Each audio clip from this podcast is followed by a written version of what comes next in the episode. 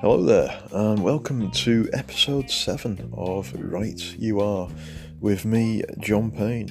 Uh, I've not, I've just noticed I've not recorded one of these things for uh, quite a while, uh, over a month, uh, nearly, nearly, two months. So sorry about that. Uh, I just want to give a big shout out to uh, my, my friend Steve Meadows, who's always listening to my podcasts and on his way home from work. And I really appreciate the um, support, Steve. Thanks. And I uh, hope this one's a good one for you.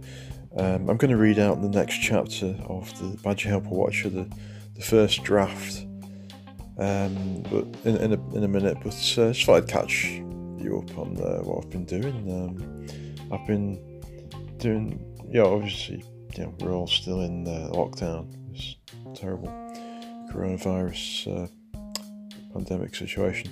So, I mean, some days it's yeah, you, you don't feel like doing anything, do you? Uh, you, know, you wish you could go out somewhere. I particularly miss Martin Mere. It's me and my girlfriend. Uh, we go there quite a lot usually. Membership there. It's, it's nice to get out and um, you obviously see the, the birds and the ducks and uh, all, all the different animals there. Uh, I find it quite relaxing and therapeutic when, when we go there, and uh, then you get the bill from the cafe. Oh, yeah, I'm joking. Um, yeah, it's a good way of unwinding, going down to Old Martin Mere and near Burscough and Rufford. Um, yeah, so we missed that. Uh, but also, writing's therapeutic as well, so I didn't do any proper writing for quite a while when the lockdown started. I uh, I was typing up some old work, which is still writing, isn't it? But uh, yeah, I was typing up the uh, Badger Helper Watcher, uh, the the rest of the chapters that I've written, and uh, yeah, that was good. I've not done that for a while now because uh, I've been working on some new writing. So a sequel to a book that's out there on Amazon if you're interested called uh, Bright Future. It's a sci fi story about a guy that's been um, punished for um, killing, in inverted commas, a, uh, an android, or as I call them in the story, mecha humans, I think. Um, yeah, he's been sent to, the, to be um, burnt up in the sun.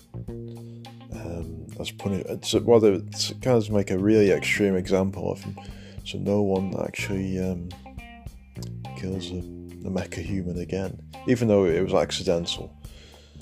Um, uh, it's all from his point of view. Will Cooper, main character, all from his point of view, and I won't give away the ending.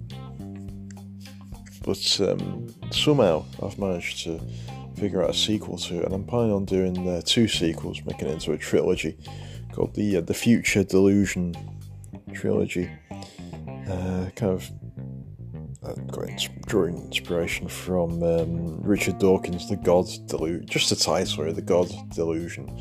So, the future delusion. like a, a, grim view of the future. And uh, th- there is hope in it as well. I'm writing a, a sequel, as I said, uh, working title, which I think I'm going to go with as an actual title. It's called uh, Falling, and it's set about 40 years after the events of Bright Future. Uh, it centres around a, uh, a, 16, I think she's 16 year old girl, uh, teenager, and she's trying to remain hopeful that there is some kind of no hope for the future.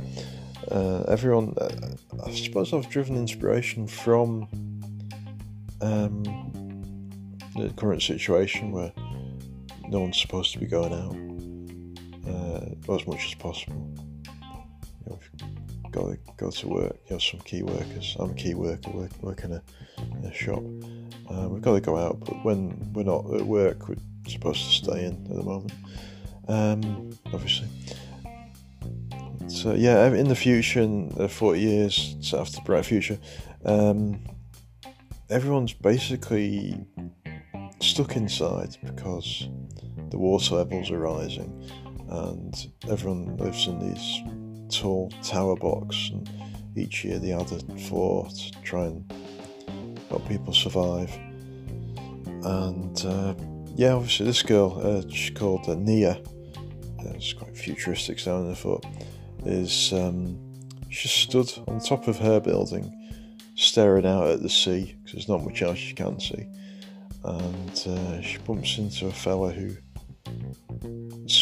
there's a sort of a double meaning falling as in it's kind of like a, a metaphor um, you know everyone's sort of feeling like they are falling in a sort of depressing way and no one knows where they're going they're just sort of sorry it's quite early when I'm recording this and I've got a bit of hay fever so it's a bit hard to think but um, yeah, it's a metaphor basically for people feeling down all the time, basically. Uh, but it's also a thing that's become a, in a way, a pandemic in a way as well. Um, people don't see any future, so this is quite depressing, this bit actually. But a lot of people just jump off the buildings, these tall tower blocks, because they don't see any way forward. There's everyone's stuck in the homes with virtual reality, taking them to different places, but a lot of people feel so depressed when they come out of the virtual reality that they realise that there's no other way out. And Nia doesn't want to believe this.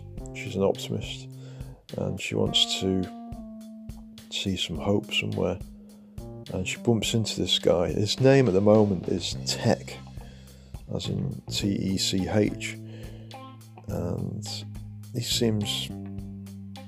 When she meets him the first time, he doesn't seem like someone that wants to jump off a building. He seems quite humorous, but cynical at the same time. And she wants to help him, and he becomes a sort of pet project for her. To she goes about finding things, find stories of hope for him to read to him each night, and this sort of forms a bond between them. And that's where I'm up to at the moment. She's looking up stories on the internet to read to him and and you know get a bit closer to him and convince him that life is worth living. And there's sort of a global conspiracy going on that will sort of emerge as I carry on writing the first draft. Anyway, that's what I'm uh, up to at the moment. I've been doing a bit of cartooning as well, and uh, hope you'll manage to keep busy during the lockdown. Find uh, new hobbies and things. A lot of people are taking up new hobbies. I've been trying to, also writing. Um, I learned the guitar. I mean, I, I play the guitar anyway, but I've been trying to um, get to know the fretboard a bit better. And I've bought a great book called um, 24 Hours to Learn the Fretboard, and you um, sort of some memory techniques. For example, um, to remember the names of the strings. The author's got a great um, mnemonic, which is um, well, there's a couple of them actually. It's uh, Ernie Eight Dynamite Goodbye Ernie. So it's E A D G B E. That's the names of the strings on the guitar. And there's also uh, even amateurs um, do get better eventually. That's it. So there you go. That's what I've been up to. Now I'm going to read the uh, the latest chapter in the Badger Helper Watcher, which is um, chapter four, I think. Let's see. Yeah, chapter four. Here we go.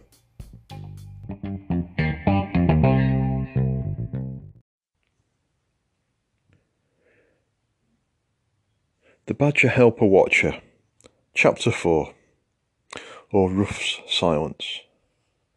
I've changed, uh, sorry, this is a side note, I've changed uh, Rolf's name to Ruff because of uh, a famous person called Rolf. But I'm not sure. I might I might change it um, to Ronnie Barker or Ronnie, but I don't know because uh, of the dog aspect. Anyway, sorry. This is chapter four. One of the other features that makes Valley Vale unique is its hill. Now, I know when you first read that, it will hold no wonder for you whatsoever, and you're probably closing the book right now and reaching for the remote control, but don't. I'll tell you why. This hill looks as though it has no place in the town.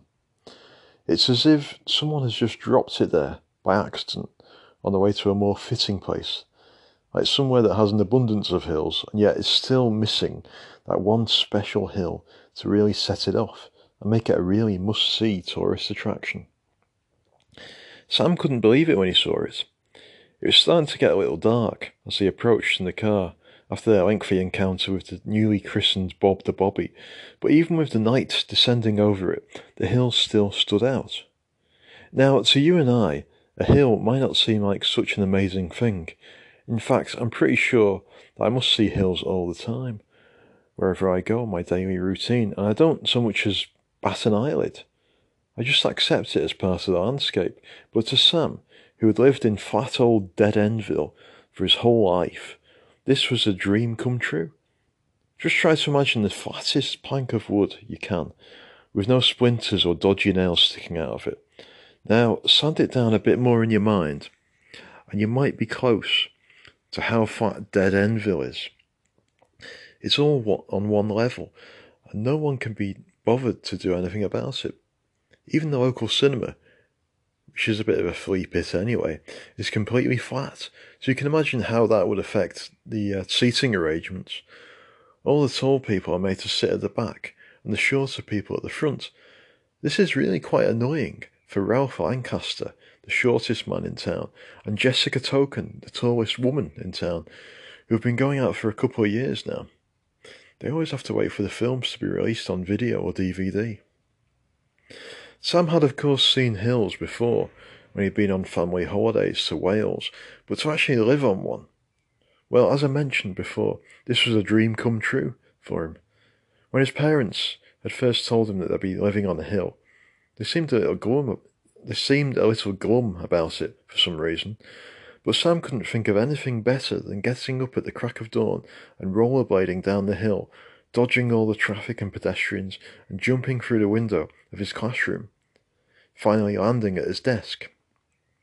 It would almost make school seem like it was worth turning up for. Almost.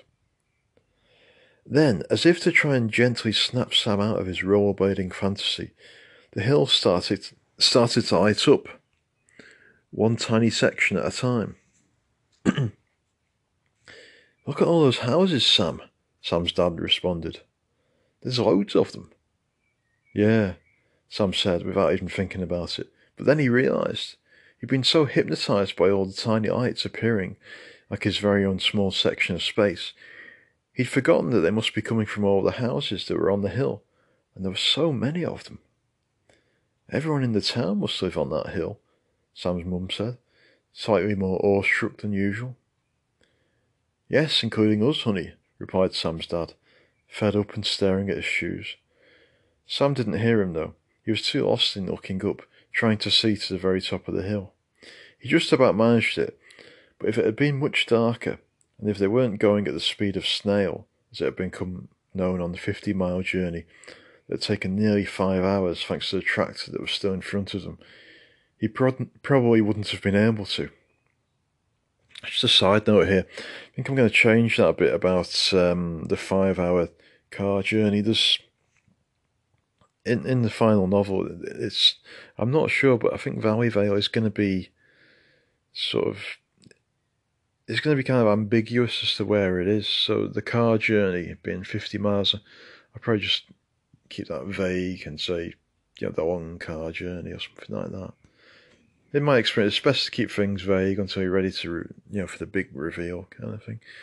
So uh, it might yeah, the location it might be on an island or it might be on a a very isolated part of the country, and because people are so reliant on sat nav now, maybe whoever's behind the whole Valley Vale project would be able to uh, keep it off the sat navs and off the maps and stuff, so no one accidentally finds it. Anyway, yeah, back to the story. Um, let's see, see where I'm up to. Oh, here we go. Ruff, ruff, ruff. Ruff suddenly started barking again and scratching at the glass of his window. Okay, okay, Rolf. Uh, sorry, Ruff. You'll get your waffles in a few minutes. We're nearly there, boy. Sam's mum tried to comfort the crazy dog, but for once, waffle promises weren't doing the trick. I think it's something else, Mum. What's wrong, mate? Sam said, stroking his best friend under the chin. Suddenly, Ruff start, stopped barking and scratching at the window, and Sam thought that the old chin scratch trick had worked. Hey, look at that, said Sam's dad, sounding very surprised and taken aback. There's another hill right over there. He pointed towards where Ruff had been barking, and sure enough, there was another hill. Well, in actual fact, it was more like a mountain. It was so big. Sorry for not mentioning it when I told you about the original hill, but I thought I'd surprise you with it, the way Sam was. Now that all the lights on the first hill had been switched on, it was a bit clearer, and it seemed odd to everyone that they hadn't noticed it before. Sam's mum reasoned that the spectacle of the original hill had distracted them, and this new hill, which was more like a mountain, I said that already, I'll cut that, directly facing it, wasn't much to look at anyway. Slightly further set back from the road than the original, with the remains of what looked like rusty gates and weeds growing everywhere, it definitely was not much to look at. Yet Sam was quite intrigued, and he wasn't sure whether it was a trick of the light or just tiredness. But it looked as though it looked as if everything on the hill was black and white, like one of those boring old films that his gran and granddad always insisted on watching every Christmas. He tried to see to the top of the hill, but by now, even with the light from the houses on the nice hill, it was too dark to see all the way up there. In fact, it seemed like even if it was the sunniest day on record, in, in the sunniest summer on record, it would still be pitch black up there.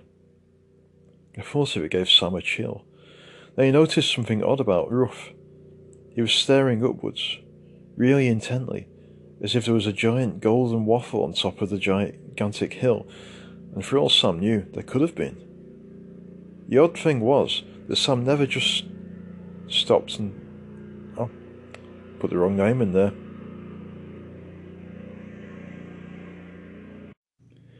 The odd thing was that Ruff never just stopped and stared at things. Whenever he wasn't asleep, Rolf was always barking or drooling or licking Sam's face. It was as if he was thinking.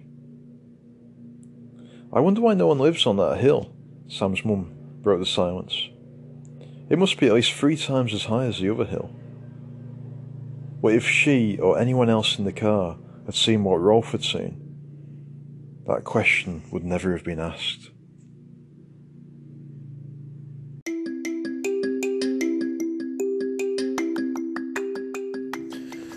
And there you go, that was uh, chapter 4 of um, my work in progress.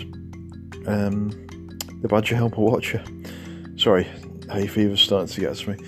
Um, yeah, chapter five is next. I'm going to try and keep this up a bit, but I'll, do another one in a few days' time. Uh, yeah, chapter five. The subtitle for chapter five. I quite I like this chapter actually. Uh, Ms. Musical extravaganza efforts.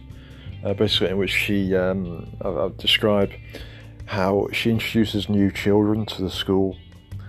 So uh, stay tuned for that. Um, I just want to say uh, another big thank you to uh, Steve Meadows uh, for for his support, listening to these podcasts, and just for being, uh, you know, a great bloke. You know, you are Steve, because I see you in the. Um, he works in the pharmacy in the supermarket that I work at, and you know, obviously at the moment there must be so many people going down there with problems and stuff, and know, it never never seems to get you down, Steve. So just wanted to say how much I appreciate that. Great guy. Anyway, that's it, and oh, um, I'm going to read the the next chapter of uh, a fifth visitor uh, later on. I think in the day. I'm, I'm in I'm in work later, but um, my voice is a bit sore from all that reading now, so uh, I'll probably record it a bit later on. Um, yeah, a fifth visitor or How Scrooge Kept Christmas. That was the book that's uh, published on Amazon uh, last Christmas.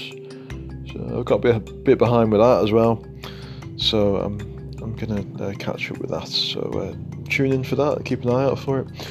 Anyway, that's it for this episode, and I'll see you next time. Bye.